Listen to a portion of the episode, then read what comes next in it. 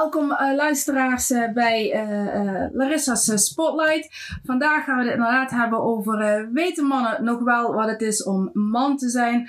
Want tegenwoordig wordt er heel veel aandacht geschonken aan het feminisme, de emancipatie van de vrouw. Van de laatste 60, 70 jaar is gebeurd. dus we zijn ons steeds meer bewust geworden van het belang van gelijkheid. Maar hoe zit het inderdaad met de man? En Roy gaf eigenlijk al aan in het voorgesprek ja, eigenlijk hebben mannen het misschien op dit moment wel moeilijker dan de vrouwen. Want ze weten steeds ja, minder goed waar ze aan toe zijn. Wat wel kan, wat niet kan. Vrouwen worden onafhankelijker. Uh, we zijn, uh, kunnen ons eigen centjes verdienen. We, hebben mannen ook niet meer nodig om uh, kindjes te baren. Dus Roy, gaf net al iets aan over de vragen die je krijgt van, van mannen. De, de, de weinige mannen ik zou zeggen, in jouw uh, workshops. Kan je daar iets meer over vertellen? Nou ja, dus uh, laten we zeggen, mijn workshops vallen een klein beetje onder persoonlijke ontwikkeling, uh, spiritualiteit, zeg maar, succes. En, en, en vooral dus ook in, in deze tijd, hoe kan ik de beste versie worden van mezelf? Dat is in feite de, de thema's die, die heel vaak de ronde doen. En wanneer ik kijk naar de workshops zelfs, als ik dus meer de spirituele kant op ga, waar het echt gaat om meer wat ik noem de vage dingen van het leven. Wie zijn wij? Waarom zijn we hier? Wat zijn we hier komen doen? En de grote vraag, waar is hier? Dan zie je er steeds meer in, in die groepen, wanneer het specifieke thema spiritualiteit is, zie je spirituele mannen. En, en spirituele mannen hebben het, de vrouwelijke kant meer ontwikkeld. Ze zijn over het algemeen meer intuïtief. Ze hebben meer een vrouwelijke deel om, omarmd, zeg maar. En er zijn juist heel veel vrouwen, en met name ook spirituele vrouwen, die daar geen aansluiting mee hebben. Omdat, uh, wat, wat uit mijn, ja, het is niet echt een wetenschappelijk onderzoek, maar toch wel een beetje van rondvragen en zo. Dat het blijkt dat die spirituele vrouwen juist zoeken naar een man die met beide benen op de grond staat. En in feite dus hen de ruimte geeft om zichzelf te exploreren. En die mannen zijn dus in, zeg maar, niet heel erg, uh, is niet een groot percentage, zeg maar. Dus je ziet dus de, de mannen die de vrouwelijke kan verontwikkelen en dan meer, zeg maar, uh, die polariteit verliezen. Wat in, enorm belangrijk is, met name in de seksuele energie. En, en je ziet dus vrouwen die dus hoe spiritueler zij worden, uh, het vaak niet het kunnen vinden bij spirituele mannen, want het lijkt te veel op elkaar. En dus eh, ik zal een voorbeeld geven. Een van de vrouwen waar ik heel lang mee heb gewerkt is Yasmin. En zij is een super spirituele vrouw. Zij leefde van het licht, of zij leeft nog steeds van het licht. Dat betekent ze praktisch nooit eet of drinkt. Maar haar man, dat was een, een vleeseter van hier tot daar. Dus die was echt bijna het tegenovergestelde van haar. En, en, en hij gaf haar de ruimte om volledig te, te mogen zijn. En toen vroeg ik aan haar van waarom ben jij nu eigenlijk met, met zo'n man en niet een man dus die, die is meer de spirituele kant op. Dus die, meer, die ook zo levend leeft. Zou mijn verwachting zijn. En zeg ja, nee, dat, dat vond ze helemaal niks. Dat, waren zwevers. Daar kon ze niks mee. dus, en dit is dus van een super spirituele vrouw. Dus eh, één thema waar, waar mannen mee zitten is de polariteit. Hè? Dus aan de ene kant, ja, het is mooi om je vrouwelijke kant te omarmen. Maar tegelijkertijd, als je te veel daarin doorslaat, verlies je weer een deel van je mannelijkheid. En om daarin balans te vinden, is voor heel veel mannen moeilijk. En daarnaast eh, is het dus zo dat waar mannen over klagen, is dus dat vrouwen veel meer eisender zijn geworden. En dus de, de vrouwen zijn minder meegaan, die willen veel meer. En, en, en ik zeg altijd uh, van ja, vroeger was het zo, de vrouw die was dan onderdanig, zeg maar. Althans, dat zo kwam het over. En tegenwoordig staan de vrouwen veel meer in hun kracht. Willen ook meer, willen ook bevredigd worden. Willen ook, zeg maar, hun ervaringen zoals zij dat willen. En zijn daarin een stuk minder onderdanig, veel mondiger.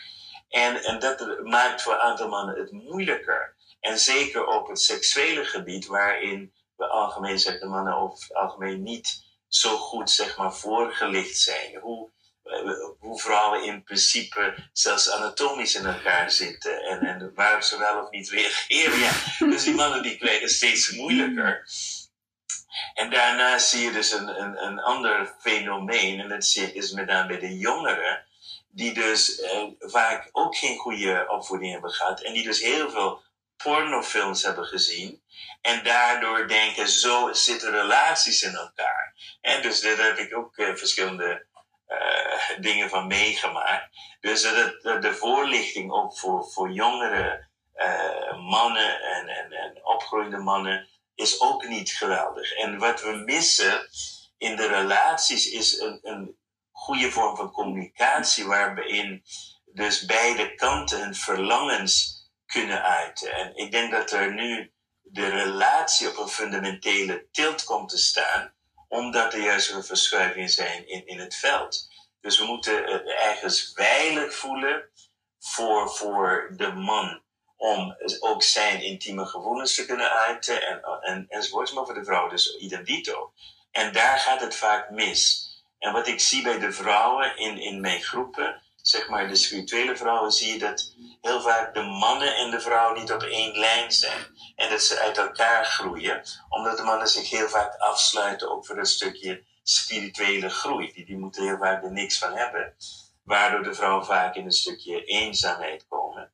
En daarna zien we ook nu meer zaken naar voren komen, zoals polyamorie, polygamie eh, enzovoort, enzovoort. Dus we zitten in een hele wisselende landschap. Dat niet altijd even makkelijk is voor eh, of het vrouw of man is hoor. Maar ik denk met name voor de man, omdat er geen goede begeleiding is, geen goede, uh, noem het maar even, uh, opvoeding, waardoor ze nergens terecht kunnen. En zien in Amerika ook veel meer workshops voor mannen aan het ontstaan. Omdat ze gewoon daar dan eigenlijk een ei wel kwijt kunnen van hoe het is om een man te zijn in, in deze veranderende zeg maar, omgeving waarin we nu zitten. Ja, maar ik, ik denk dat als, als ik als vrouw, wij, wij, wij hebben inderdaad in die zin ook meer eisen. Ik bedoel, dat zie ik ook om me heen. Wij, wij willen, we zeggen, aan de ene kant de aardse man, de oerman die, die voor ons zorgt, die sterk is, uh, die beslissingen neemt. Maar op het moment dat hij dat te veel doet, dan willen we graag ik zou zeggen, de zachte uh, uh, man. Uh, ik, ik, noem maar eens het voorbeeld, als een man een deur voor ons open houdt en zeggen van, hé, hey, hallo, we zijn onafhankelijk, maar doet hij het niet, dan is het weer een botte boer. Absoluut waar. ja. ja, dus dat maakt het, maakt het ook, een beetje, ook een beetje lastig. Plus met eisen ook een beetje tegelijkertijd als het gaat om het opvoeden van kinderen dat, dat ook de man daar steeds meer een, een, een duidelijke rol in, in speelt. Hè. We hebben het al over papadag of ook mama werkt. Dus ook mama wil, ik zal maar zeggen, thuiskomen en lekker met de, met de voetjes hoog. Uh, uh, terwijl voorheen was het toch min of meer normaal. de man kan werken en ik altijd, de pantoffeltjes voor de man stonden dan klaar. Nou ja, die tijd is echt voorbij. je, vergeet het biertje. ja, ja, ja, ja, precies. En dan nog zo, nou ja, vanavond om 9 uur is de voetbal. Dus in die zin, uh, vanaf 9 uur kunnen de pantoffeltjes, het biertje en de voetbal uh, klaarstaan. Uh, maar ja, dat zijn we ontgroeien. Maar ik denk ook voor de vrouwen is het, is het lastiger. Want we hebben tegelijkertijd, ja, of we hebben die eisen, ik bedoel, dat doen we natuurlijk zelf. Uh, um, we verwachten een hoop van, van onze partner, maar we verwachten ook een hoop van onszelf. In de zin van, we moeten moeder zijn, we moeten ook, ik zal maar zeggen, de sexy vrouw zijn in bed. Uh, uh, maar ook, ik zal maar zeggen, de, de slimme, intelligente vrouw waar de man dan mee kan sparren als hij thuis komt na, ik zal maar zeggen, een interessante of een moeilijke meeting op zijn werk. Trouwens, de vrouw heeft dat ook, maar dus de rollen inderdaad zijn ook veel ja, aan het vervagen. Uh, dus ik denk dat het voor beide partijen geldt dat het steeds lastiger wordt. Van ja, wat, wat willen we? En ik denk wat jij eerder aangaf, dat uh, goede communicatie in een relatie wordt essentieel. Maar dat is ook een van de vakken, ja, ik zou zeggen, die op school niet geleerd wordt. Ja, absoluut met je eens. En um, als ik kijk nu uh, naar mijn eigen uh, relatie, mijn huwelijk. Toen wij pas getrouwd waren, verhuisden we naar Amerika. En mijn uh, vrouw had toen daar geen vriendinnen. En dat is wat ze het meest miste. Dus ik moest echt voor mezelf vragen, hoe kan ik haar best ondersteunen? En dus toen ben ik zeg mijn vriendin gaan spelen. Dus ik en ja, ik ging mij dus over nadenken. Ja, wat doen vrouwen eigenlijk om elkaar? Nou, wat mijn indruk is, ze praten heel veel over niks. Dus dan, dat was mijn indruk. en, en, en wat ik, daarnaast kwam dus ook nog op een gegeven moment het boek uh, De Vijf Liefdestalen voorbij. En dat was enorm inzichtelijk in, in het geheel, omdat we, dat het ook enorm veel inzicht gaat van hoe wij zeg maar, ja, expressie geven onze liefde. B, ook hoe wij het beste liefde kunnen ontvangen. Dus bepaalde kanalen, bijvoorbeeld uh, vele malen, uh, zeg maar, meer door bepaalde mensen als, zeg maar, dominant worden ervaren. Dus als ik kijk naar mijn eigen huwelijk, dan is voor mijn vrouw nummer één kwaliteitstijd. Nou, dat was voor mij een hele moeilijke, omdat ik, ik ben een efficiënt mm. mens. Ik, ik werk uh, vroeg op de minuut. Hè? Ik met, dus, en zomaar gaan zitten en niets doen, dat was gewoon mij onbekend. Hè? Dus ik had altijd een agenda. Waar gaan we het over hebben? Wat zullen we het vandaag over hebben? Nou, dat ging hem niet worden.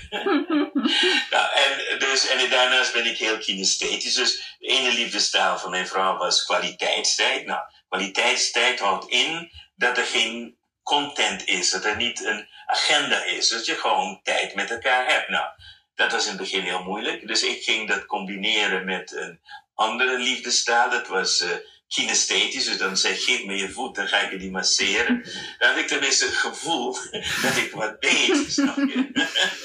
ja, en dan heb je dus vervolgens, ik ben meer verbaal, dus auditorisch, dus ik, ik geef expressie aan mijn liefde met woorden, dus ik affirmeer mijn liefde. Nou ja, mijn uh, vrouw is van meer Brits, dus die heeft meer het Engelse. Nou, dat is heel weinig expressie van liefde, zeg maar.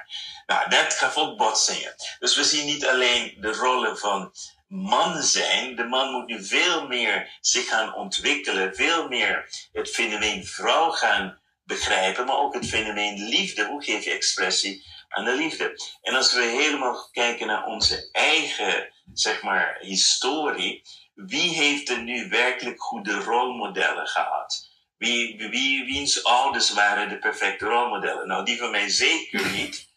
dus daar, daar heb ik helemaal niks aan. Dan ga je om je heen kijken van ja, wie zijn dan de echtparen die goede rolmodellen zijn? Nou, ik heb heel weinig echt happy echtparen gezien. Dus op een gegeven moment moet je het allemaal zelf gaan uitdokteren. Je moet het helemaal uit gaan vinden. Nou, dat is één kant, hè. Dus dan hebben we over de communicatie. Dat is dus al iets waar we op, op stuk lopen. En als we gaan bekijken vanuit meer de biologie, is dus de man meer geneigd om, laten we zeggen, vanwege onze jagersinstinct. En als je gaat jagen, is er één ding belangrijk, is dat je niet praat. Ja, maar als je praat, jaag je het wild weg. Dus mannen die, ja, die gaan niet over emoties hebben. Want ja, weet je, dat soort dingen. Terwijl vrouwen groeiden op in, in, in groepen, zeg maar even zo. Die, die, die waren meer met elkaar bezig, met het land, met de kinderen. Het meer share van hun emoties en gevoelens. Dus dat is een enorme botsing tussen die twee kanten. En in dit stuk moeten mannen leren om een, een, een stukje van die communicatie eigen te maken. Om niet alleen maar, zeg maar, hun emoties niet, zeg maar, niet kenbaar te maken. Maar het, het openen van hun, ja, hoe zeg je dat? Van hun, uh, ja, dat je naar binnen in hen kunt kijken. En, en dat heeft het zo mooi met het woordje intimacy in het Engels, is into me you see. Weet je wel, dat we mhm. ons veel meer moeten openen voor de ander, om, om daarmee dus de basis te kunnen vormen voor een, een, een goede relatie ook. En dat maakt het voor heel veel mannen moeilijk, omdat we hebben problemen met communicatie. We hebben geen rolmodellen. We moeten leren om onze harten te openen. En dan zijn we nog niet eens begonnen te praten over seksualiteit. Maar dat is weer een heel ander thema dat nog complexer maakt uh, in het geheel. Dus dat wil ik even kijken wat jouw reactie is op uh, dit stuk zover. Nou ja, ik, ik ben het volledig in die zin met je eens. Hè? Je, je zegt nou problemen met communicatie. Ja, ik denk voor, voor beide man en vrouw geldt dat. Hè, zoals ik eerder zei, het wordt, het wordt niet geleerd op school. En dan ga je inderdaad kijken naar uh, uh, rolmodellen. En ik denk, je hebt gelijk, er zijn maar heel weinig goede rolmodellen. En daarbij denk ik ook dat het heel lastig is om te zien in hoeverre is een huwelijk een goed huwelijk. Want wij zien alleen maar de buitenkant. En als kind zijn zie je natuurlijk wel een hele hoop meer. Maar ook dan zie je, zie je maar een deel. Uh, um, dus ik denk dat inderdaad uh, communicatie blijft een hele la lastige. Maar ik vind wat jij zegt over in, intimacy, into me en see, vind ik wel een hele, hele mooie. Um, en, ik, en ik denk ook, uh, wat je aangeeft, ja, seksualiteit, dus, dat, is, dat is helemaal iets, ik zou maar zeggen, ja, rolmodel. Wat je, wat je eerder aangaf, jongeren kijken dan naar pornofilms om daar de rolmodellen te vinden in de hoop van, ja, als ik die volg, dan, dan hebben we goede seks. Maar ja, dat is net als in, aan de films, de romantische films, ja, dat is natuurlijk niet het echte leven en niet de echte relatie. Dus ik, ik ben het verleden met je eens dat het steeds lastiger wordt. En mannen inderdaad vanuit de, uh, de, de oertijd, ik zou maar zeggen, geleerd hebben om niet te praten. Want hè, er moest inderdaad uh, gejaagd uh, worden. En dat we nu ook, maar niet alleen in, de, in een relatie daar een probleem hebben. Ik wil eigenlijk ook een beetje de nadruk leggen, hoe, hoe zit dat in het werk? Want jij gaf iets eerder aan dat je zei van ja, het is voor een man ook heel moeilijk om te accepteren dat de vrouw meer verdient. Maar uh, we hebben nog steeds het woord uh, het glazen plafond. Zoveel topvrouwen, bedoel, het worden er wel steeds meer. Maar ze zijn nog steeds heel schaars. En zelfs als die vrouw naar de top uh, doordringt, ja, dan, dan is het voor die mannen ook heel lastig van wat kan ik wel, wat kan ik niet. Uh, het wordt al heel snel gebracht op, uh, als iets te aardig is, neigt het misschien naar seksuele intimidatie. Is die, ik zal maar zeggen, te zakelijk, dan, dan, dan is het ook weer niet goed. Dus ook daarin denk ik, los van de persoonlijke relatie die mannen en vrouwen hebben, ook op de werkvloer wordt het steeds lastiger. En dan helpen zulke, ja, ik zal maar zeggen, een tijdje terug hebben gehad, de MeToo-beweging maakt het daardoor nog complexer. Hoe, hoe, hoe zie jij dat, Roy? Nou, kijk, eh, ik heb uh, heel lang, of ik woon heel lang in Amerika. En daar is het zelfs zo dat de mannen, vooral dus op zeg maar werkgebied, enorm bang zijn. Omdat, ja, bij wijze van spreken, dat je iemand per ongeluk aanraakt, kan je al aangeklaagd worden voor, hoe noem je dat? seksuele mishandeling, god weet wat allemaal gebeurt. Dus dat is een, zie je in Amerika heel ver nu gaan.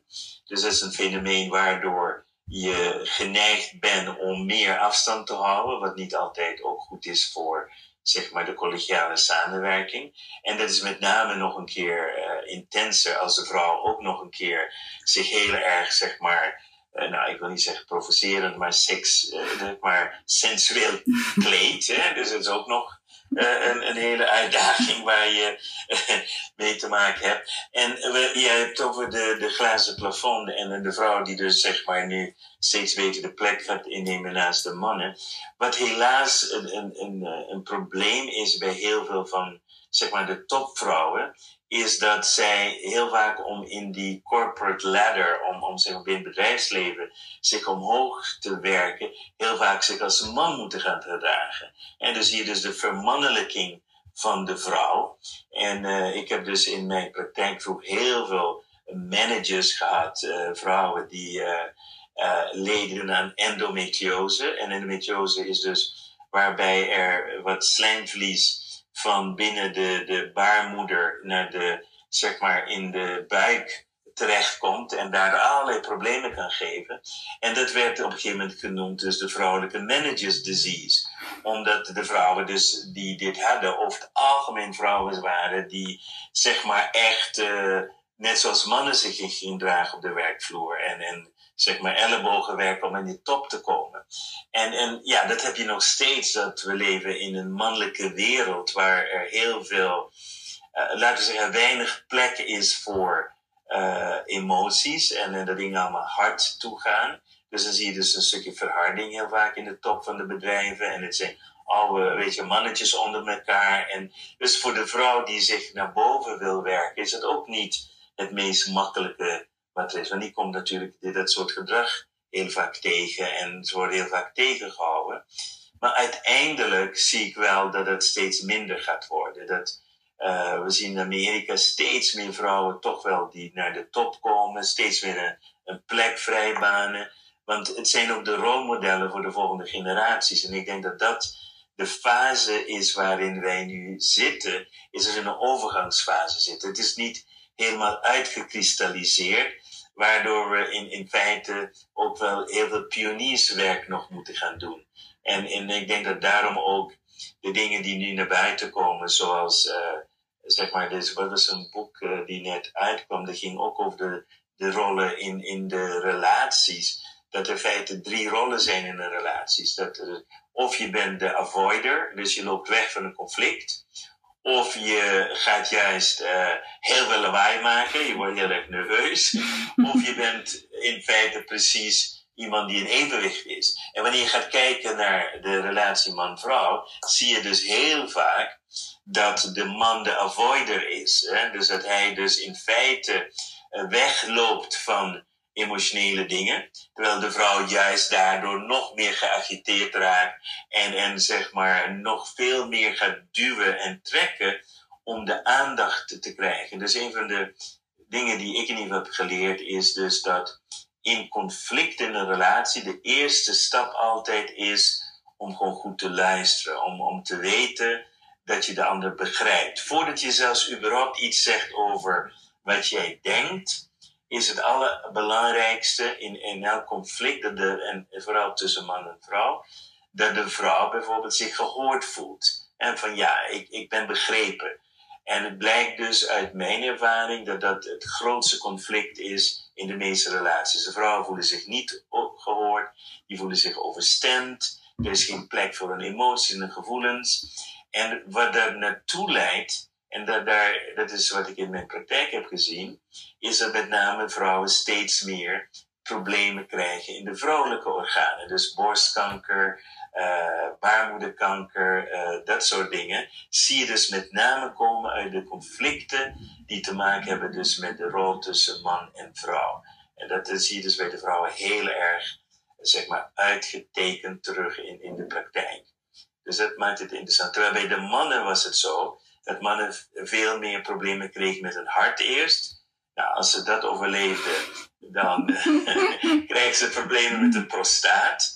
Dus, en dat zijn allemaal emotionele problemen. Dus uh, de, het lichaam uh, is dus niets anders dan een soort communicatiemiddel tussen onze emotionele onderbewustzijn en de buitenwereld. Dus die dingen die we emotioneel niet aankunnen, niet verwerken, gaat zich uiten in een symboliek in het lichaam. En, en dat, is, dat vind ik als holistisch arts het meest interessante.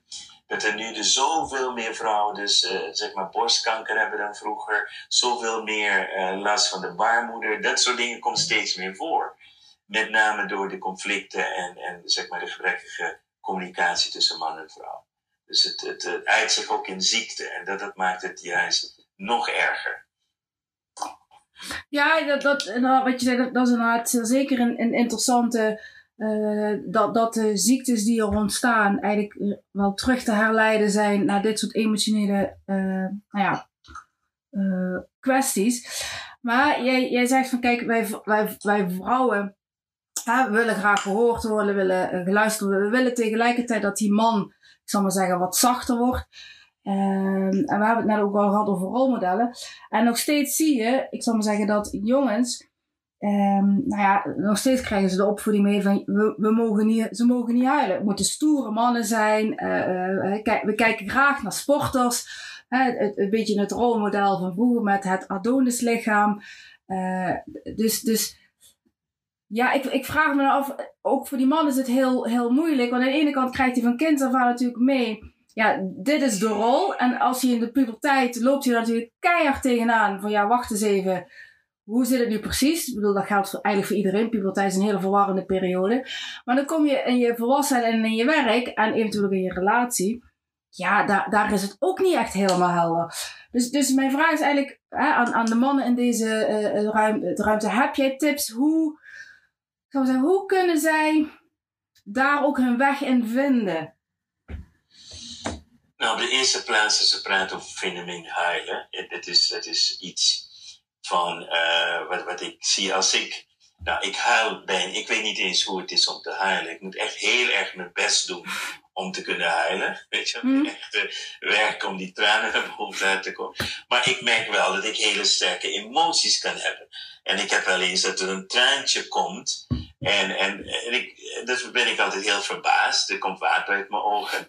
En mijn vrouw is altijd heel blij als ze die druppels ziet. Die, dat is bijna een feest. Van Roy, je huilt. Ja, ik zeg nee, ik huil helemaal niet. Het is gewoon een beetje stofallergie of zo. Maar dan zie je dus... Dus aan de ene kant zie je de projectie van, van vrouwen. Die zeggen van huilen, dat hoort erbij. Maar dat is voor heel veel mannen. Omdat wij dat niet hebben geleerd als een ontspanning iets. Want huilen is is, is ook een manier om, om zeg maar die emoties toe te laten en, en te laten stromen als het ware.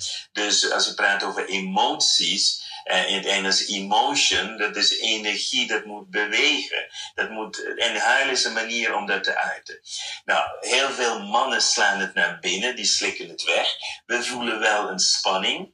Uh, laten we zo zeggen, we voelen wel een emotie. Maar het vertaalt niet altijd in, in vochtigheid, in vochtige ogen of, of wat dan ook.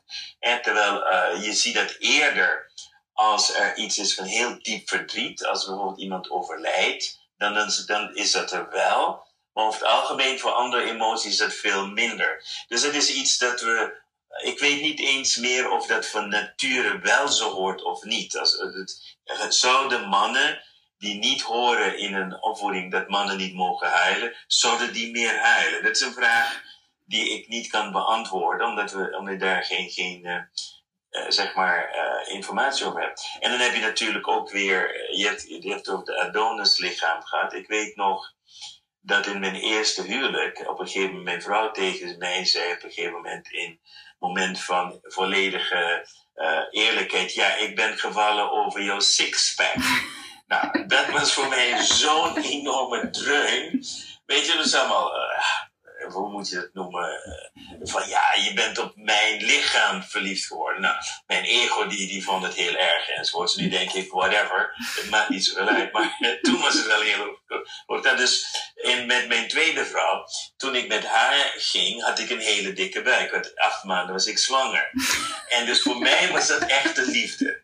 Dus het feit dat zij mij nam met mijn acht maanden zwangerschap, dat was voor mij echte liefde. En daarna op een gegeven moment ben ik ook helemaal weer afgeslankt naar normaal. Maar ik weet niet dat ze echt van me houdt. Tenminste, dat, dat verhaal vertel ik mezelf. En dat is ook wel zo.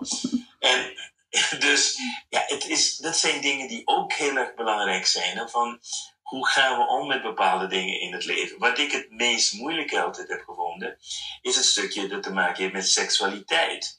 En dus als je kijkt naar, naar de vrouw zelf, die, die ging zichzelf ontdekken. Zeg maar, daarvoor was een vrouw uh, over het algemeen meer onderdanig. Op een gegeven moment ontdekte de vrouw van ja, ik kan uh, mezelf ook behagen. Nou, en dan ontdekt ze kan multiple orgasme hebben. En op een gegeven moment zijn er vrouwen die hebben zelf full body orgasme ontdekt. Nou, dat wordt allemaal bij de man neergelegd. Hè? Je moet ervoor zorgen dat dit allemaal gebeurt. Nou, ja, wacht even. dus ook dat kan heel erg uh, bedreigend zijn. En, en uh, nu laatst zag ik een uh, iemand die had het over dat vrouwen moeten ook nog kunnen squirten. Ik, ik weet niet eens hoe dat eruit moet zien, maar in ieder geval. dus je krijgt al dit soort dingen op je bord gegooid. Dan moet je lief zijn, je moet aardig zijn, je moet sterk zijn. En, en tegelijkertijd ook weer moet je emotioneel kunnen zijn. Je moet weer. Nou, het is voor heel veel mannen, denk ik, juist daardoor enorm verwarrend voor een rol in, in deze wereld. En ik heb echt met mannen te doen. Het is niet, ze weten niet, ze kunnen met hun emoties niet omgaan. Ze eh, lopen vaak weg van, van spannende dingen. En als het te moeilijk wordt. En, daardoor zie je dus steeds meer problemen bij mannen ontstaan. Fysiek, uh, vluchtgedrag, alcohol, drinken, noem maar op. In de bar gaan hangen met je vriendjes en, en dat soort dingen. Dus ik denk dat de enige echte oplossing naar de toekomst is dat wij in onze educatie naar de jongeren anders uh, moeten gaan zijn. En ook dit soort dingen bespreekbaar moeten maken. Van, van seksualiteit tot en met uh, de communicatie in een conflictoplossing. En, en, en dat soort dingen. En ik zie, daarna zie ik dus dat alles heeft te maken uiteindelijk met je persoonlijke groei. van leer je nu van, van je ervaringen of loop je vast in de ervaringen? En wanneer je dus een, een groeimindset hebt en je wil je leven echt, zeg maar, uh, ten volle benutten, tenminste zo kijk ik ernaar, dan is elke uitdaging een, een uitnodiging tot groei. Maar het vereist wel een bepaald stukje studie, de bereidwilligheid om het niet af te doen als niet zijnde belangrijk of van weg te lopen, maar echt uh, willen investeren aan de ene kant door betere gesprekken met je partner, maar ook met vrouwen in het algemeen, meer vragen durven te stellen van hoe zie je dat, hoe ervaar je dat. En, en, en dat stukje moeten we nog heel veel, daar valt nog heel veel winst te behalen. Dat is in ieder geval wat ik geloof. Ja, ik, ik vind, ja, ben het in die volledig met je eens. En ik denk dat we conclusie kunnen trekken dat communicatie uh, is een hele belangrijke. Het zorgt voor evenwicht in elke relatie. Of dat nou op, je, op de werkvloer is of, of privé. En dat wij onze jongeren moeten leren meer te communiceren. Uh, zodat elke relatie een, een stuk eenvoudiger wordt. En dan doet het er eigenlijk niet toe, ik zou maar zeggen, of de man een echte man is of een vrouw een echte vrouw is. Dan wordt in de communicatie, uh, bepaal je zelf wat die rol in gaat houden en uh, hoe die eruit moet zien. Uh, dus dus ik, ik denk dat dat, ik zal maar hetgeen is wat ik, wat ik nu gehoord heb en wat ik, wat ik hieruit geleerd heb. En, en ik denk dat allereerst, of nou man of vrouw is, dat wij uh, allemaal een, een stukje emotionele intelligentie moeten ontwikkelen. Dat wij ons niet moeten laten sturen door onze emoties. Emoties mogen er best zijn.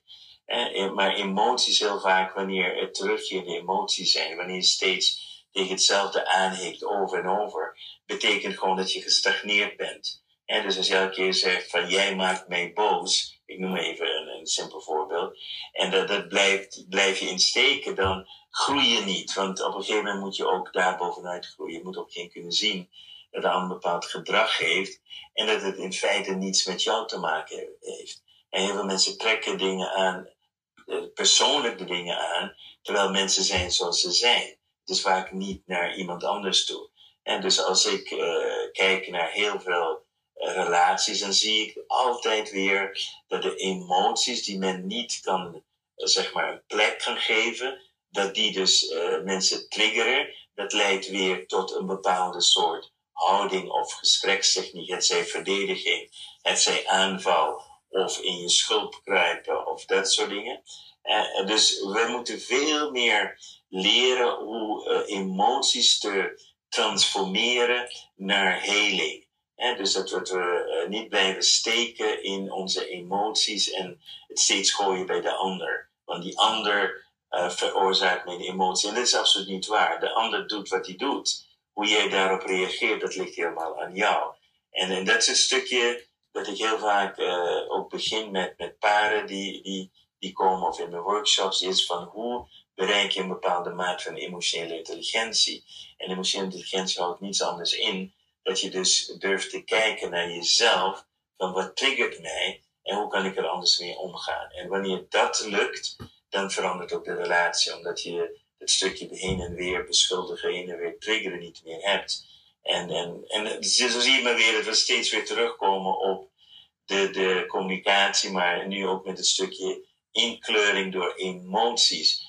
En, en wat ik heel vaak zie, is dus dat volwassenen nog steeds kindgedrag vertonen op emotioneel gebied. En je ziet ze met deuren slaan, stampvoeten, boos weglopen, noem maar op. Dus echt zie je tantrums gooien. En dat kan zowel bij man als vrouw. Dus ook dat hoort in deze moderne tijd. Moeten wij leren om daar, zeg maar, emotioneel te groeien. Zodat we ook volwassen worden in onze emotionaliteit. Nou, en ik heb dan nog als, als aanvulling op dat we ook, ik zou maar zeggen, de, de invloed van social media uh, niet moeten onderschatten. Um, ik zou zeggen, ik, kan me herinneren dat de tijd dat het not dan was als man zijnde, dat je je, je haren uh, schoor, je wenkbrauwen epileerde, laat staan dat je naar de schoonheidsspecialist ging voor een behandeling. Dus dat begint steeds normaler te worden. Maar tegelijkertijd zorgt natuurlijk ook voor een enorme druk ik bedoel, wij, wij vrouwen hebben dat eigenlijk al jaren. Uh, dat we moeten voldoen aan een bepaald schoonheidsideaal. Maar dan begin je dus nu dus ook te zien uh, bij de mannen. dat daar ook steeds meer druk komt. En we zien natuurlijk die hele mooie plaatjes op, op, op Instagram uh, voorbij komen. En de jongeren krijgen dan toch een beeld mee van ja, weet je, wil ik een gelukkige relatie of wil ik, ik maar zeggen, een, een, een, goed, een goed mens zijn, moet ik ook voldoen aan dat plaatje. Ja, helaas hè. Ja, ja. maar, ja het is, uh, nou, praat over de emancipatie bij de vrouw. Ik denk bij de man hebben we de evrouwcipatie. En dus de man moet ook die kan doen. Kijk, er is natuurlijk een dunne grens ook, ook in, in de wereld van waar, waar is die grens? Hè? In hoeverre uh, is het, zeg maar, oké bij een artiest dat hij met make-up rondloopt? En hoever is het oké dat mannen dat gaan doen in het normale leven? Net zoals tegenwoordig steeds weer mannen een ring hebben in een oor of, of dat soort zaken. Dus we zien overal, zien we de grenzen verschuiven. En wat is er verkeerd aan dat een man zich verzorgt? Dus er is helemaal niks verkeerds aan. Dus dat, dat is helemaal prima. En, en dat is ook een, een, een tendens. En dat wordt natuurlijk, zie je ook steeds meer in de reclame terugkomen. En dat begint al met een goede huidverzorging en, en dat soort dingen allemaal. Ik denk dat dat absoluut oké is. En ik, ik geloof niet dat daar iets, iets mis is. Maar er zijn weer mannen die daarop neerkijken en die vinden dat weer te vrouwelijk. Dus zelfs de mannen onderling, die zijn zeg maar bezig elkaar te discrimineren. Wat wel kan en wat niet kan. Wat is stoer en wat is niet stoer. Dus ja, wij, ik, wat ik zie in de toekomst, dat alle grenzen gaan vervagen. Dat er dus niet meer specifieke rollen zijn van zo hoort een man te zijn, zo hoort een vrouw te zijn. Ik denk dat we meer gaan naar fluiditeit. Dat, dat we meer uh, een soort ons flexibel kunnen aanpassen in verschillende rollen. Ik denk dat dat stuk, dat uh, is, is nu de, de volgende stap in, in de ontwikkeling, en vooral bij de man, dat je niet meer één soort persoonlijkheid bent. Je bent niet altijd zo of zo, maar dat je dus volledig kunt aanpassen aan wat er op dat moment nodig is. Dus dat je aan de ene kant meer je vrouwelijke kant kan laten zien, aan de andere keer weer meer je, je mannelijke kant. En om daar dus die te kunnen schakelen, ik denk dat dat werkelijk de toekomst is. Dat het niet meer één manier van uh, staat is. Dat we dus gewoon, uh, ja. En, en dat is dus iets waar ik zelf in mijn, mijn huwelijk nu heb geleerd. Ik vertelde al van ja, toen, toen wij pas in Amerika waren, uh, was het dus zo dat mijn vrouw geen vriendin had. En dan heb ik echt moeten leren van hoe kan ik de rol van vriendin voor haar gaan invullen. Want dat is wat ze op dat moment echt nodig had. En daar heb ik enorm veel van geleerd. Om gewoon over dingen op een andere manier te kunnen praten. Niet, niet zijn zoals ik normaal gewend ben. En dat stukje heeft mij enorm goed gedaan in alles. Ook in de workshops geven. Ik kan me veel meer invoelen in bepaalde situaties. Ik ben daar heel dankbaar voor dat ik die periode heb mogen meemaken in, in mijn huwelijk. Zeker de eerste drie jaren. En uh, ja, daar heb ik heel veel van geleerd. Nou, dat is een hele mooie aanvulling en ik denk ook een hele goede tip. Leuk dat je geluisterd hebt naar deze editie van Larissa Spotlight. Tot de volgende keer. Dag!